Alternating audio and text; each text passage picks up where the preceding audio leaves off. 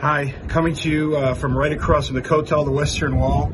I actually came out here to uh, to film this video because I looked out my window and I was incredibly inspired. There's a tekes going down there. There's a celebration of the paratroopers who are going to go and serve in the Israeli army. Uh, and I was really, I was thinking to myself, there's an amazing piece in Kol Dodi Dofek, uh, My Beloved is Knocking by Rabbi Soloveitchik, where he gives a parable to explain the connection of Jews around the world.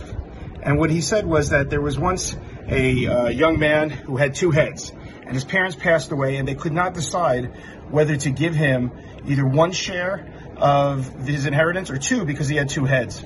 And what, what the answer was, they said, why don't we just take a bucket of hot water and pour it over one of the heads? If the other head screams in pain, so then we give it one share because then they're really one entity. But if the other head does not feel any pain, then we give it two shares because they're two entities.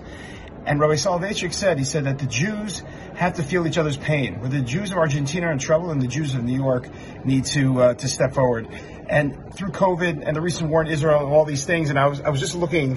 this was supposed to be a moment of inspiration, but I'm looking down at all these young men who are 18 and 19 years old, and the fact of the matter that they would put their life on the line for any Jew around the world doesn't matter if it's in Israel or if it's abroad. To me, that was one of the most inspirational moments, uh, and it's always been in terms of the Jews that we've always stuck up for each other. We've always defended each other on a physical level and a spiritual level. As I point out so many times, Moshe Rabbeinu, Moses, our teacher, was the person that saved us from genocide in Egypt. He stopped a, a, sick culture where Pharaoh was killing babies, and then he took us out to give us the Torah, saved us physically, and then saved us spiritually. And I think that's what we all need to be inspired. We need to just look around and see all our Jewish brothers and sisters that are willing to do so much for us at any time, any day. So I, I hope that we can all continue that, and as long as we continue looking out for each other, we'll continue to be inspired.